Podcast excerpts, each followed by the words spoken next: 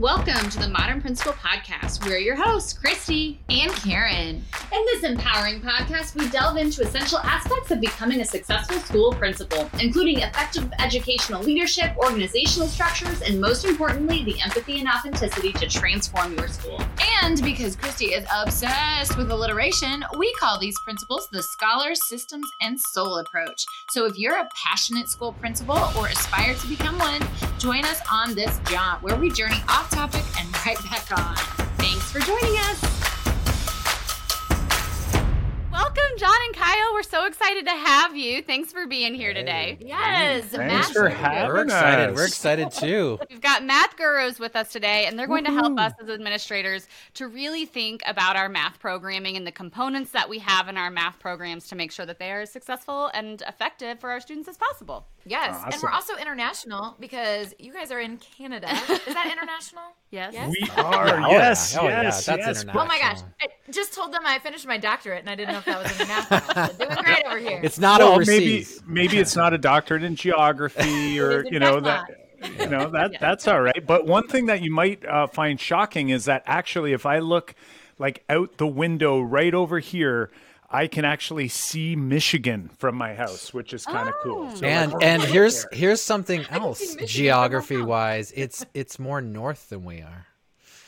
Oh, Michigan yeah, that makes is- sense. Yeah, yes. Michigan is more north than we are. Yeah, because we're like Love it. That underneath. is, yeah, that we're is underneath. probably not something the average I try- American would know. I try to learn a new geography fact a day. Today's is done. there it is. How many people are going to Google Maps right now and they're like, Right, "Let you're me like, look at this Michigan Is that near possible? Detroit."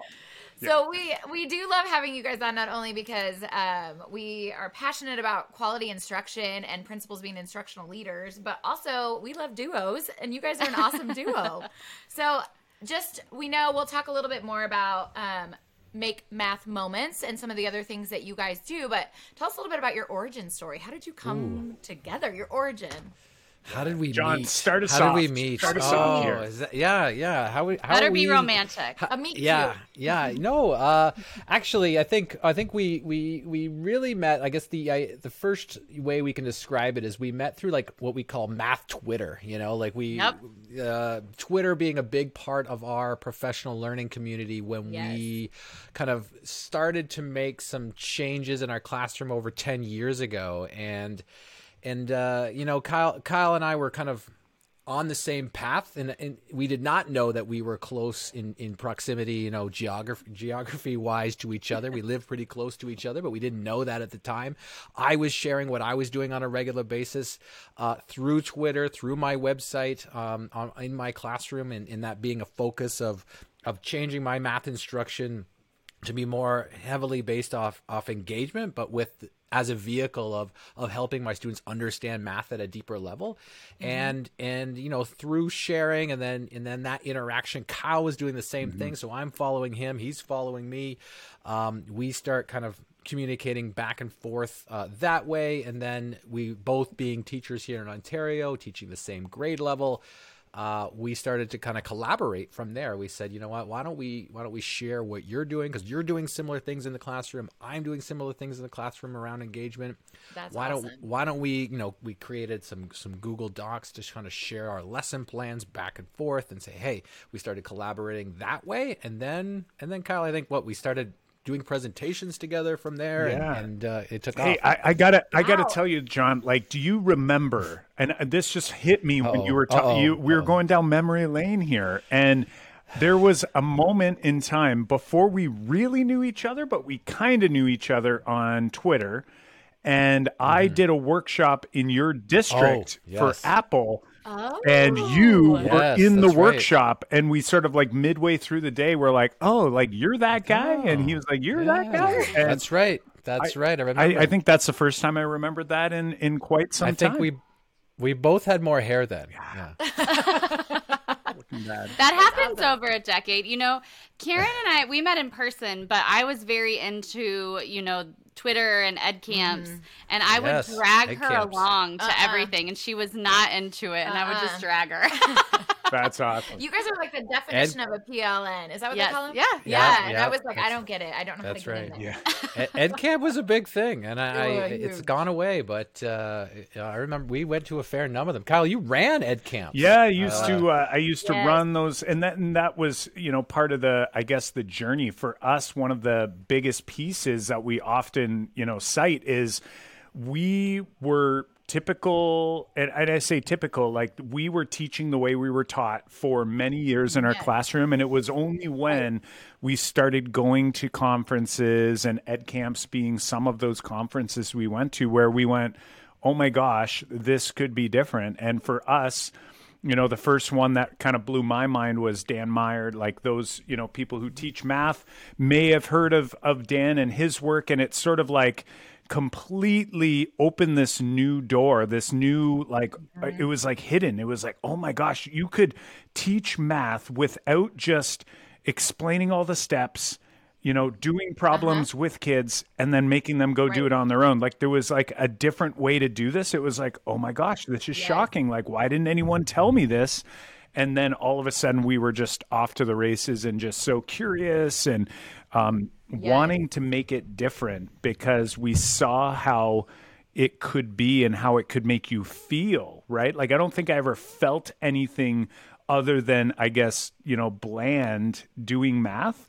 But I was always labeled the kid that could do it, right? I could memorize the steps and the procedures. So Yep. I got high enough grades where I got to go on to post secondary and do math there. And then I thought, why not teach? And I think that's the story for a lot of math teachers. And it just perpetuates this belief system in people in society that certain people can be good at math and other people can't. And this it's not 50-50 either. It's like it's like a lower percentage that are you know thinking that they're these special people when in reality it's like no you were just lucky. Like you were lucky that Right. you had maybe the skill of memorizing or recognizing patterns quickly that sort of Right. carried you through. But it was many years later when we sort of recognized that, holy smokes, there's so much more to this math story.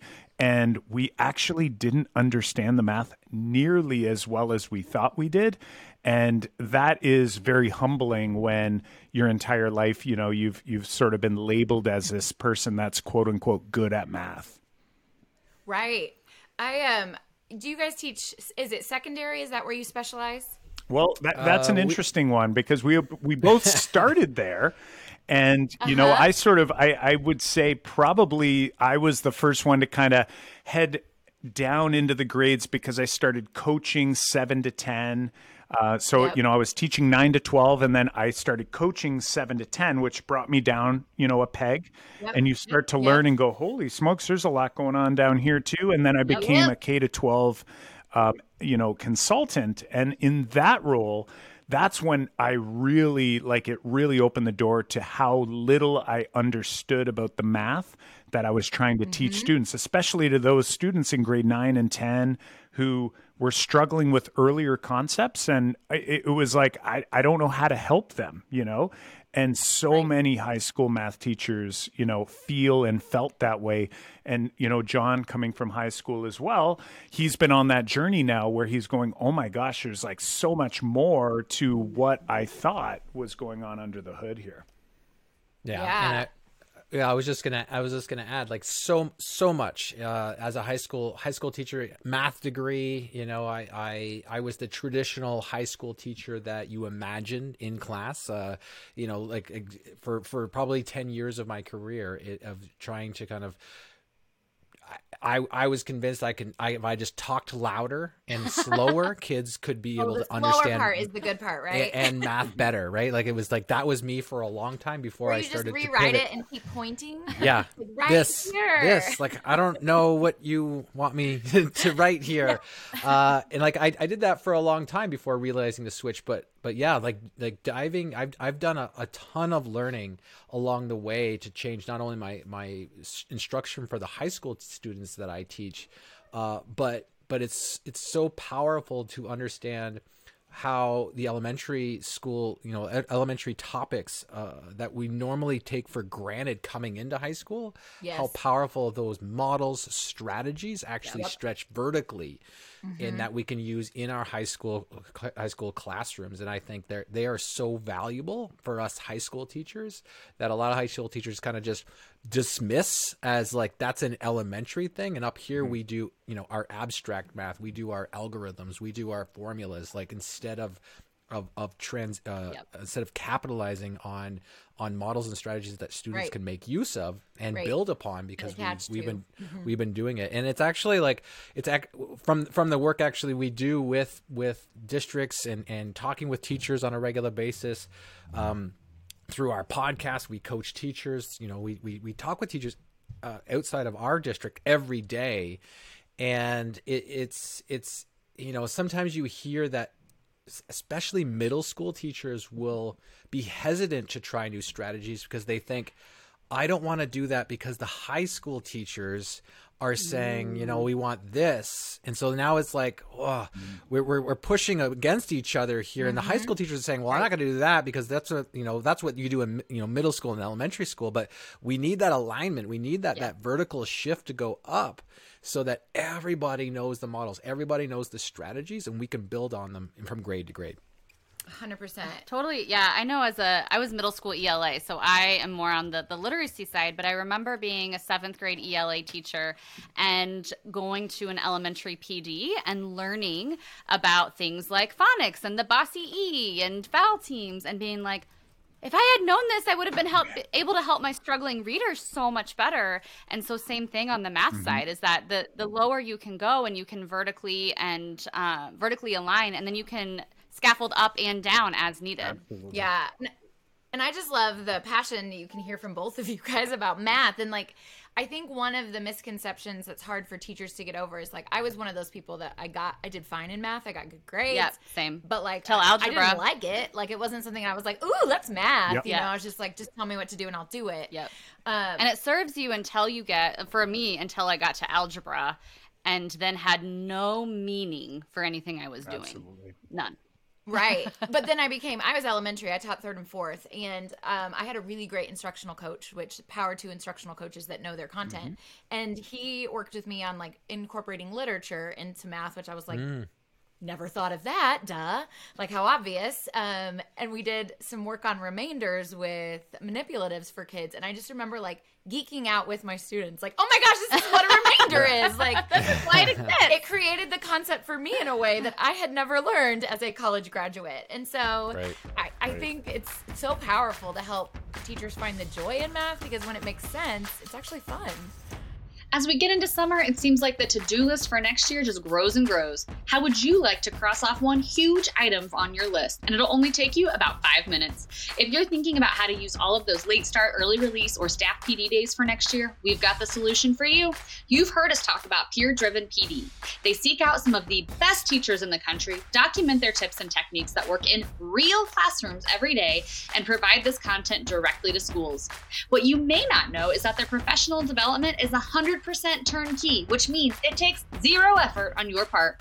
Seriously, you could probably sign up for peer driven PD and then take an extra week off this summer with your family. Doesn't a second vacation sound good?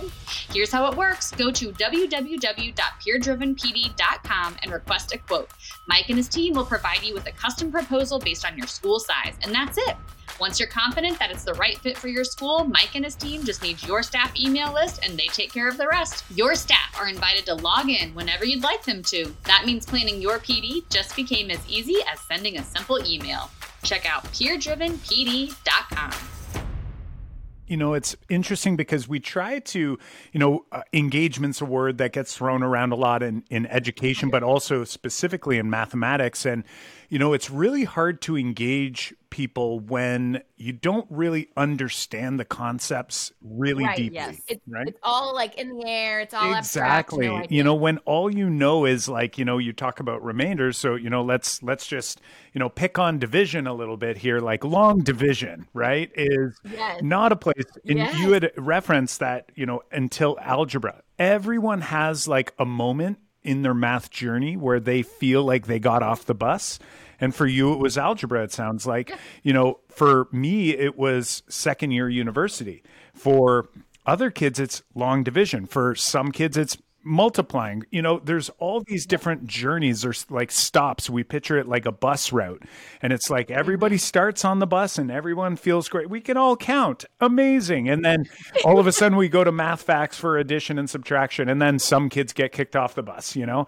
We go yep. down the road yeah. a little right further, you know, kicked mm-hmm. off the bus. Yep. And when we talk about like division, like think about long division and and just how horrible that idea is when you have to go to actually teach long division if all I know is this algorithm and I know it works, but I actually don't understand why it works necessarily. Right. And and I'm like, well, I guess I understand place value, but like uh, how do I make it meaningful for a for a child? And Jon referenced, you know, models and strategies and this is where those pieces come in. It's like it actually right. engages you when you actually have these tools that help to make sense of these algorithms, right? Like these algorithms weren't yeah. just like created out of thin air. It was based on models and strategies. And then over time, the patterns that were recognized were turned right. into these algorithms. So, you know, yes. we we tried to mm-hmm. leverage these ideas as if we can make math class about exploring, investigating, um, keeping, staying curious. So your your example with remainders is fantastic because you're involved in the learning with the kids and students love that. Like they love it when you're a part of that process and you're developing a community where we're all co-learners and you're kind of showing them that like you don't necessarily have all the answers all the time and like that's always happening when you like if you think about mathematicians in the real world, like they're working on problems they don't know how to solve. And in our classrooms, we kind of treat it the other way as if it's like, well, I know how to solve all these problems because I'm the math teacher. And it's like, no, we have to make it more about problem solving, more about uncovering you know the mysteries of how mm-hmm. things work mm-hmm. and patterns and behaviors yeah. and these are all things that i missed for at least the first eight to ten years of my career until i started going holy smokes i completely missed the mark Right. Well, and sometimes it feels like, oh, I'm sorry, but sometimes it feels like we put things in place in schools that are actually counterintuitive to the way kids develop. And like curiosity and making sense of things and grouping and patterns, that is literally naturally in their development. Mm-hmm. And so, like, sometimes we go opposite of that and it, it it's just like, what were we doing? Yes. yeah, yeah, yeah, and and just to like, even even talk more about the building of content knowledge for for our educators uh, as as such an important aspect because if we're going to do that with our students, we have to build that with with with educators and and and if we think about it, like like we, when we ask teachers to and, and i think a lot of this is this is the work that we're doing with with school leaders uh, right now in, in helping them design their math programs is that is that we a lot of a lot of school leaders, a lot of curriculum consultants like like Kyle in his position are asking teachers to change their pedagogical practice. They're going to say, "Look, look, we need this to look like this in our classrooms, not like this, like this this teaching an I do, we do, you do model of math class. Like we need this to pivot to more thinking in our classrooms. We want we want this to happen. Like Kyle's talking about problem solving. Like we want to see that, but our our our district leaders in in in our in our in our leadership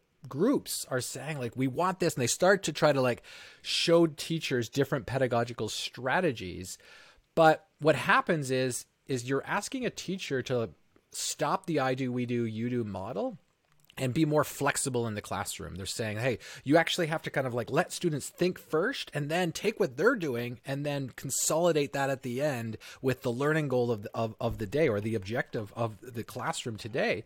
And when we do that, you're, you're saying, hey, as a teacher, you have to step out of your comfort zone and be flexible and ready in the moment. It's kind of like you have to you have yep. to know that you're going to have to like move here if the kid moves there and you have to move here if the kid moves there yep. and it and teachers resist right teachers will pull back and go like whoa whoa whoa I, I i i feel uncomfortable trying that method and really what they're saying this is what we've discovered is they're really saying i feel uncomfortable because I'm uncomfortable with the mathematics. Yes. I, I don't know the mathematics well enough, and they don't say this. Think but on my I- to navigate. exactly. Yep. so it's like we're asking teachers to to change their pedagogical practice without you know building in systems and building in the work needed to build their own content knowledge and that's And that's, that's the work that we we were helping district leaders do with focusing their goals Yeah, that's one of the questions we kind of had because, especially in like uh, some types of certificates, elementary, for example, you don't have to specialize in an area. Right. And so then, how do you balance um, growing their own mathematician skills Mm-hmm. while also like teachers want something they can take and go? Give me a unit, let me do, let me do. So, how do you kind of balance that push pull with professional development? With the people you work with. Absolutely. It is really uh, a challenge and it's a massive, massive um, hill that, you know, mountain that we need to overcome because the reality is, and, and again, we know this because we came from the secondary classroom from high school. And, you know, my it's my belief that in order for me to be an effective, let's say, primary school teacher, K to two, K to three. Uh, I need to really know the content from K to three, but also probably K to five because I need to know where it's heading. I need to be a content expert there. The problem is, though, if I want to be like an expert or, or if I want to teach grade six to eight, if I want to teach middle school math, I need to know like pre K to eight. Like I can't Yeah. just know six, seven, and eight, and then maybe nine. Like I need to know what's going on earlier because I have to understand how that develops. I have to understand the big ideas. I have to understand the models and the strategies and where they're going. And then I also have to kind of know where they're headed. So imagine if you're a calculus teacher and you're teaching high school calculus, you got a lot of math content knowledge that you really Sure. need to know and understand. And, you know, what Jon was referencing wasn't about like just knowing the algorithms, right? Like there's enough teachers that may not even feel comfortable with the algorithms and they're in there Right. teaching. We're talking about like when you want to be and you have to be flexible in the moment, you have to be able to notice and name where students are at the different trajectory or the, Yep. the different stages of the trajectory you are in a really tough spot because you have a lot of teachers that are teaching multiple subject areas, right? You might be teaching ELA, you're teaching math, you're even doing the phys ed, you're like all of these Right. different things. You're wearing all these hats and you haven't actually been given a fair a fair chance to be well positioned to teach at least mathematics but I, I I I have no idea what I would do in an ELA class you know like if I if I went into an ELA class I would just be guessing and like you had said you you use some examples of different phonics you know names and things I'm like those all sound fun I have no idea what any of those are and and that's a it, it's a harsh and, and and tough reality. Now, it doesn't mean don't do anything about it. It's it's now we have to go. Okay, so what are we going to work on? Like, what can we impact? What can we influence? And I think it starts with looking at hey, what are the logistical barriers that are going on that we might be able to actually affect? So one thing that we always chat about is hey is there a possibility that we can start changing our HR practices so that maybe maybe math is a subject specific teachable where we're going to get teachers that are focused on only mathematics. So it's a rotary subject of some type right? Some districts are like we can't make that happen. We're like maybe we put it on the back burner. It's something that we try to explore. Because imagine if i have to pd you know 100 teachers Yeah. now I might only have to PD 20, right? So it's like instead of spending a hundred, you know, uh, PD on a hundred teachers over X number of years, imagine if I could like cut that down by a fifth or cut it down by four fifths because I'm down to a fifth of the size of the teachers. So the real goal here is like, okay, let's make sure that we're clear on what our goals are, our objectives, like what do we need to do, and what are the low hanging fruits that we can kind of reach mm-hmm. for. So that's what we do through our needs analysis when we're working with district leaders is, you know, we sort of try to get a sense of like what have you done so far? What's worked well? And then like what have you tried to do that hasn't worked well? And then we try to find a healthy balance between those things and we try to get a focus so that we can gain some momentum because what often happens is there's so many goals out there There's, you know, we call it a priority, but it's like a massive list of priorities that are Yes. all distractions. And we try to hone in on, hey, where can we get the most momentum, the most bang for our buck now in order to gain that momentum so that we can continue heading in the direction that you're trying to get to, which is this effective mathematics programming. I would be interested. Um, I've done some consulting as well. And um, while obviously every single school is unique, there's also a lot of trends I've noticed. And I've done more on the literacy side. And so, what I'm curious is that in the schools that you've worked with, when you're talking about where you can start and get the biggest bang for your buck, if I'm a principal listening to this podcast, you know, we have different, all have different budgets, but most principals don't have huge budgets that they're working with. What could I do to get the biggest bang for my buck in my math department, whether I'm at secondary or with my general, you know, K through five teachers? Where do you feel like that biggest bang for a principal is? Uh, great, great question. I think I think it actually hits it's hits to the heart of the work that we do. It, and, and Kyle kind of touched on a little bit it, it, just a moment ago, but I think what a principal or any school leader in charge of mathematics programming should do is think and we, we call this like step one is like think of the magic wand wish list. We call that kind of like imagine that five years from now you walk into a classroom and you're seeing exactly what you want your math class to look like. It like it's the dream math class. This is like what do we want our rooms to look like? What do we want our students to experience? What do we want them to say? What do we want mm-hmm. them to feel about mathematics? So we have to get that picture. So that picture helps with setting your objectives for the year or multi-year. So so in, in a sense the best thing a principal can do or a leader can do who's in charge of their programming is develop what we call objectives and then key results. And it helps it helps create a plan but not only do we create these objectives which we usually say create three objectives because if you create more and, and I'm sure you know this being leaders is like if you think you're focusing on everything, you're focusing on mm-hmm. nothing. We have to be very specific. So be specific with what, what you want to focus on for the year, or maybe it's two years, and then and then say that this this is what we value here this year and next year. This like this is what math is. That's going to be our objective. So it's like one, two, three objectives. We're going to focus everything we do this year, next year on this to change this and to change these these three things. And those three things, everything we do in professional development, everything we're going to do in our class, and everything we're going to do in our staff meetings that pertain to mathematics is going to be in service mm-hmm. of these This, objectives these for the year objectives. And a lot of a lot of districts when when they first sign on with us and, and we partner with them they don't have objectives. Because what happens is a, a lot of times our leaders are, are you know they've they got a lot of hats to wear. There's a lot of like ju- things happening and there's a lot of a lot of you said trends right? There's a lot of things that we're like i want that and i want that and i want that and i want that. That looks great. That looks great.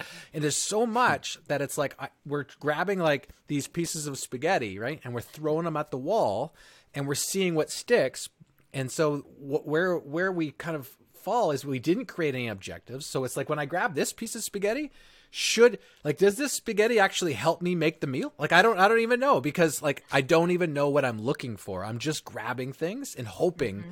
at the end of the year that my student results go up. Right? Like we don't we don't have that. But when we set our objectives and then when we decide our objectives, we set key results. These these are measurable uh, results that we have influence on throughout the year to work towards the objectives. If we can set those, and those come up from like at the end of the year, I want to be able to say blank. Like I want this result, you know, a result. It's like it got a number attached to it, and it's not necessarily tied to the standardized test results that come out from the students.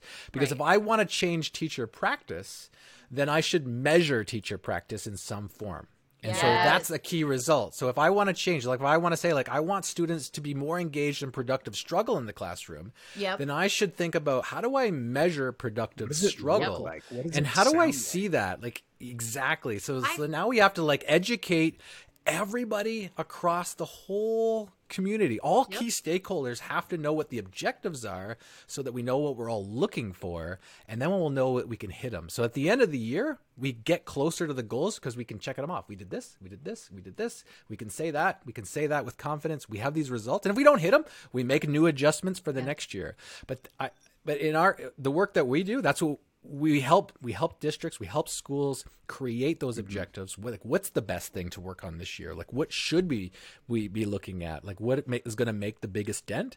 And then we help shape those those key results and then we help kind of carry out the rest of the program. So that's the biggest thing a, a leader can do is is design what that kind of overarching uh, objective list looks like yeah, I think that's a brilliant point. I know I made that mistake as a principal myself. When I was wanting to see adult action changed, I would always just look at that that lag measure of student performance and not the actual thing I was trying to improve. Um, and then if I wasn't getting the results I wanted, I assumed what they were doing wasn't working when I wasn't really looking at what they were doing to see if they were doing it effectively. Right. So I think that's a really good point. Yeah, for sure, for sure. And ultimately, like, you know, kind of going all the way back to answer your question very directly, what I'll do is answer answer it in the opposite.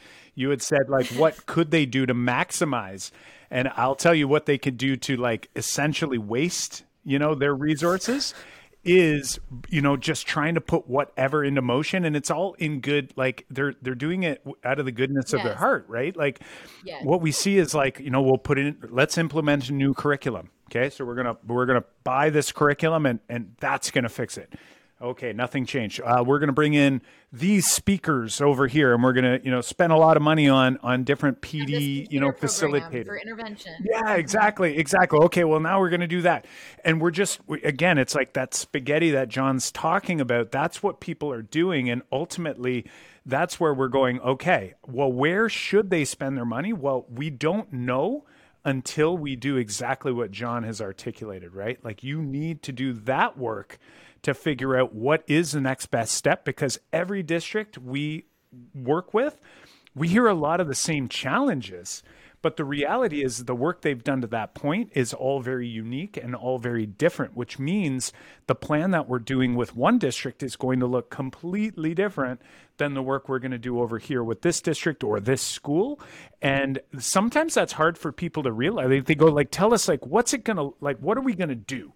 If if you you know if we work with you guys what are we going to do and we're we're sort of like well it could be this but it could also be that right so we're giving examples of what that might mean and it really comes down to us differentiating for what th- those leaders need in that moment because the mm-hmm. students are working with are different the teachers are working with are different and the leadership team is different. Everyone is different. It's individual. So it's just like what we want in our classroom where we want to be culturally responsive, we want to, you know, meet students where they are. The same is true when we're trying to do this work as a leader in the system. Absolutely. Yeah, one of the questions I kind of have to piggyback on that, we have a lot of principals that reach out because they maybe don't have a lot of autonomy mm-hmm. um, at the building level. Um, so, what would you say to a principal that can't really control the pacing um, the curriculum, the resources, even sometimes the assessments that are given and the benchmarks of when they're mm-hmm. given. What is the advice if you're just working with a principal that that would be a good place for them to look or some things to go ahead and start to improve their math? I would I would say actually we have a, a, a, a I guess I'll give two two things um, that they can they can start with. One one start is to think about that value. Like what do we want to value? So after we create those objectives and say key mm-hmm. results, it's it's you're really saying these are the things I value in in, in my in my school or my, my math program. I think what needs to happen though for it to trickle down is is is I guess actually that it has to trickle to everybody. So it all the teachers have to feel that that's a value. And and a lot of times we say this is what we value like this is our vision this is our objectives but but our actions don't actually prove it. And what i what i mean by that is is a teacher's not going to change their their their their that pedagogical moves or the pedagogical strategy or change what's happening in the classroom because of a lot of the things you just said. It's like i got this we got to do this we got to do this and really the teacher's feeling like I've, I've, you know, I got my, my report cards to, to mark. I got to mark this thing. Yep. I got to get this mark yep. in here. Um, I have to make sure I cover all of the standards and I got parents who are going to call me. So, so, you know, if I start changing things, it teachers start to go, "Will I cover all the curriculum? Yeah. Yes. Is a parent going to call me still? Like, what happens if a parent calls me? The the teacher, if, if true change is going to happen, our our leaders have to show those teachers that they truly support the things they said they value. yes. So so when when we say, "Hey, we want you to try this new pedagogical strategy this year," but we still want you to make sure you cover all the curriculum and, and if a parent calls you, uh, you better have a good answer instead of saying like, "Hey, you know what? We know that since you're trying new things, it's you it, might you might not hit every single standard this year. You know, like we, we're okay with that because we value these things right now, Right. and eventually we'll come back and make sure that how we embed these these standards or what standards are the most important. Like there's a lot of work to be done there, but if a teacher's truly going to change, it's it's got to be like that support has to be felt across the whole school. And so that's i think st- like one of the things i want to say is like that has to happen for sure to start. But the other thing how they can get started is actually we we developed uh uh uh, a, co- uh, basically a, a, a seven minute assessment that any, edu- any educator or leader, so principals, administrators, superintendents can take.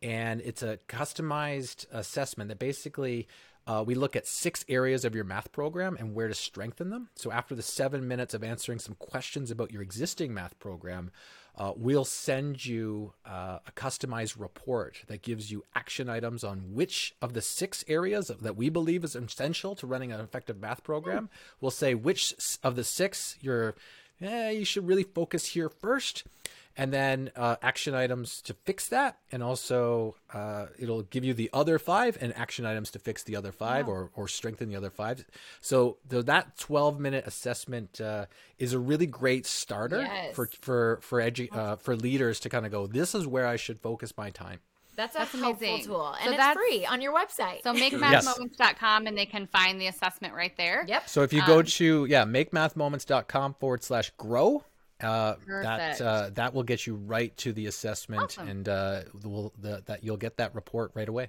We'll put that in our show notes. Yeah. Awesome. Excellent. Love that.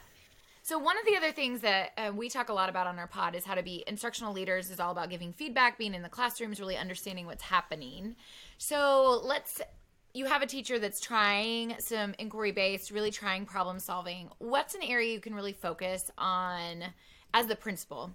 What's an area that you could really focus on giving feedback? That's so, that's such a big thing. Like you're switching your approach and we don't want you to feel like you're not doing a great job with it what's some areas some first steps that we can really hone in our feedback Well, I, I guess the the real question becomes is like, is the teacher doing that because the you know the leader actually is trying to promote those strategies? So kind of comes back to what Jon was saying. If if I want more problem based learning happening in my classroom now.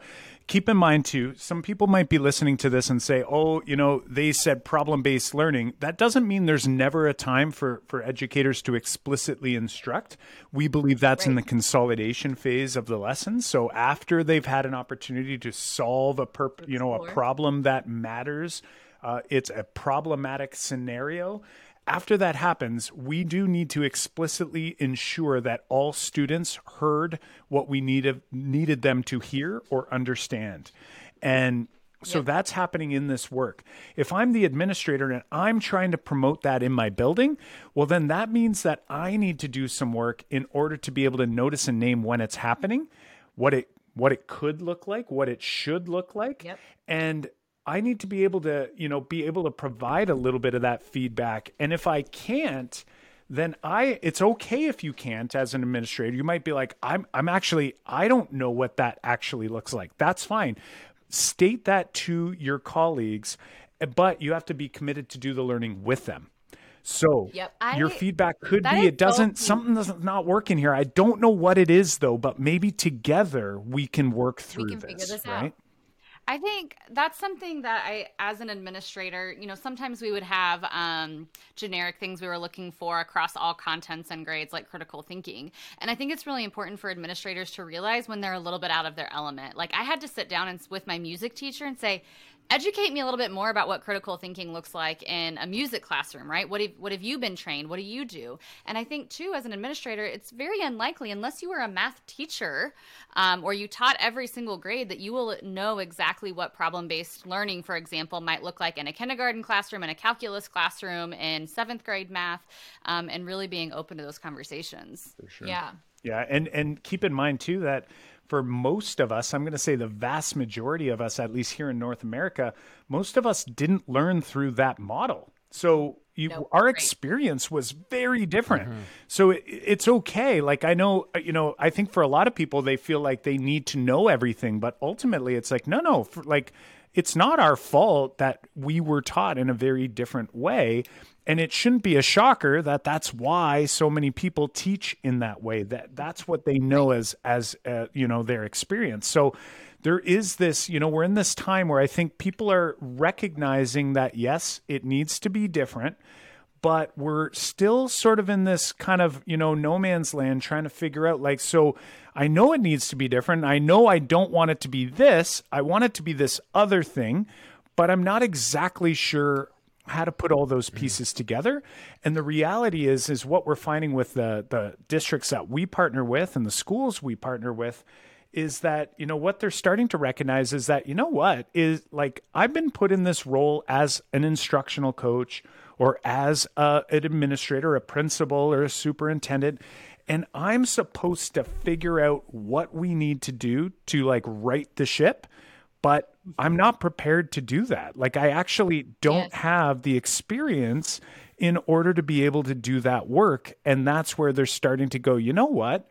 Maybe maybe I could use some mentorship and in our case, some people are asking us to help them with that mentorship, just like we're That's trying awesome. to provide for our educators, right? We have instructional right. coaches yes. that are there to help mentor teachers. And yet, all of our leaders out there are sort of like out there bearing this massive load on their shoulders, doing all oh, of these 100%. things without the support that they actually right. really need and deserve in order to do the yes. job well. I could not agree. I could not agree more. Yeah. This pod is brought to you by Just Right Reader. Has your school or district moved to teaching the science of reading? Are you revisiting phonics skills with those beginning readers? Then you'll need decodable text. Just Right Reader offers decodable texts that are as unique as the students you serve. They're protected texts focus on singular phonics skills to give emerging readers the chance to practice in authentic text. They even have take home kits for families that help parents assist their child in learning with QR codes.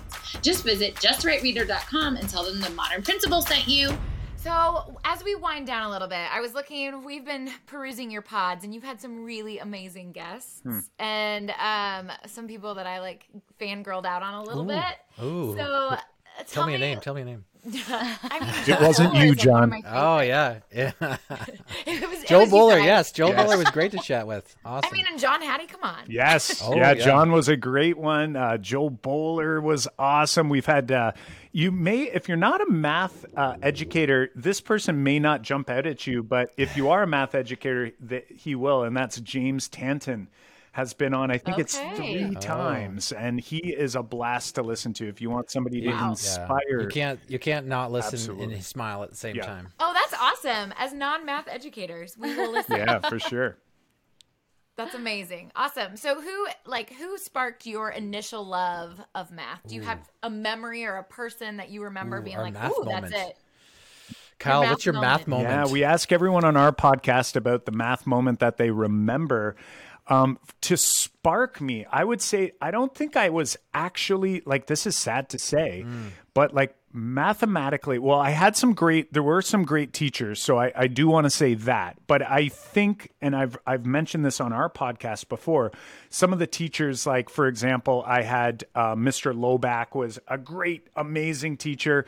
Um, Mr. Labute was another uh, teacher that were, was amazing for me. But here's the crazy part, though, is that you know, it was more like them as people that mm-hmm. I really appreciated. Yeah. And they they they made like math like fun, enjoyable, all of those things, but they were still like largely more traditional in terms of like the way the yeah. content was delivered. Um, but like they were just great people. I don't think I was inspired about math itself, like the actual doing of math, until uh, I went to some of those conferences. And like I said, for me, it was it was Dan Meyer that so like just completely flipped my mind around about like wow, like this this could be something really awesome. How about you, Jon? Like what was uh, what was your Yeah, moment? that that's that's true in the, in the same way. Uh, in the in the sense of you know thinking about teaching mathematics. I don't think I was ever sparked to be you know like I I got to change my classroom. Uh, before similar Kyle that uh, of realizing that I was not serving the students that needed me the most, and I was teaching to students who were like me. And I think because mm-hmm. because of that So reason, I was you know this is where math needed the most help is that we're underserving all the students who have generally hated math and been told that they're bad at math. And we're we're teaching to you know kids who've got through the system instead of actually helping the students who aren't getting through the system to to know and love math. So I I kind of pivoted that way and I think it was the students themselves that kind of sparked me to go like I I have to change something hmm. about what I'm doing because I'm the direct influence here for these students to enjoy mathematics. And and so so I, I guess I credit all the students that I feel like I failed all these years hmm. you know all those years to say like I wish I could go back in time and say you know what hey mr orr you have to change way back because i i spent years you know teaching Yeah. the way that i was taught and not serving those students so it was a it was a wake up call for me to realize that I, I needed to change and so so my my spark came from from the students that I was I was underserving for years That's a really good way of putting it. The teacher guilt that we all have from when we Oh. didn't know better and didn't Right. do Admin better. guilt. Oh, Yeah. right right Yes. Right. Agreed. Um, well, we like to end our pods with um, from the desk of the modern principal. And so we would love for you all to just share one little quip or quote or piece of inspiration um, to our listeners who are primarily principals or aspiring principals. And so, what is your from the desk of? Ooh, I love it. I'll, I'll go first here, and I would say, like from the the desk of the administrator, or for the desks of administrators, I want you to, you know, think of yourself as a co-learner with your educators. Uh, if you're intimidated by math, that's okay. You can tell them, you know, and and this is the same, really, the same message I have for educators when they feel like they're not confident in teaching the math. I, it's the same thing. I want you to be open with your students, let them know, but but the big if or the big but is that you cannot use as an excuse to avoid. What you want to Yeah. use is you want that to be the reason that you go in Yeah. there and you expose yourself and you say like we got to figure this out together and it's like when as soon as you're able to do that and I, I vividly remember me doing this for my classes when i started to tell kids that i don't know the answer to this problem instead of faking it all the time like it's like fake it till you make it right um, that was when i started seeing a shift in my classroom in my teaching and the way i was able to facilitate and get students thinking and the same is true for administrators. If you want to start shifting educators in your building you show them that you're human and that you know what you uh-huh. know and you're working on this and you know you're you're you've got a long way to go over there and you're going to like rally those troops and you will you will make such great progress versus the mm-hmm. other way trying to just sort of assume you know or pretend like you you've got it all figured out and then you know they need to do the same it, and I think mine builds off yours, Kyle's Kyle. And in I think what I would recommend is being, you know, being a high school teacher, being a teacher uh, with many different administrators is is you sh- is we should all read a book that Kyle and I have got a lot of value out of, uh, which is called The Coaching Habit. Um, in in this, I is about kind of staying more curious, curious longer than instead of advice giving. Ooh, and and. I'm not Yep. saying that teach administrators are there to to give advice, but I, I think what we want our administrators to be for us teachers is the coach is is someone to kind of like coach alongside us um, and the coaching habit is not a teacher book it's it's just a coaching in general book and what we learn from that is to listen to to our to the people that we're working with, the people that we're interacting with, mm-hmm. to to kind of get to the root of like what's really driving this behavior, what's really driving this uh, this scenario, and by asking questions to yep. get deeper and deeper and deeper, and then just just be a good listener. And I think that's what I think I've learned the most out of that book. Um, and then really when, when we have talks now with people, when we ask questions to keep being curious about this scenario or these people uh, you know these these issues tend to kind of fall away or it gets answered by them by themselves so i would say go and read the coaching habit it is a quick read and uh, you'll thank us. Uh, you'll thank us later. Love it. Thank Love you. Love it. And it looks like if our listeners are interested in any of the the assessment that we talked about, you also have a um, Make Math Moments Academy district improvement planning. Is that true? You have a six to twelve week courses and things that you offer mm-hmm. on your website. Yes. Yep. Too too many different things out there. If there's anything in particular that uh, you know you're you're seeking, uh, you, they can chat with us in our little chat bubble on the website. Um, but I, I think the best place to start for administrators, yeah. if if you've been intrigued by this conversation, head over to the podcast. You're listening to one right now. Head over, find us, uh, make math moments, or just search math moments. Uh, yep. and you'll be able to subscribe to that. You'll get right yeah every uh, every week. Uh, you've got over 200 episodes to catch up on, wow. so got a little bit of work to do. But uh, but you know people do no find it to be very helpful as uh, you know as they they start you know wrapping their head around how can I make a difference in my building, my organization around math education. Awesome. We'll make sure that we um, link all of those in our show notes too. So thank awesome. you so much, Jon, Kyle. It was a pleasure. Yeah. Be sure to check out all of their resources online. Awesome. Thanks. Thanks for having us. Pleasure. It's been a pleasure.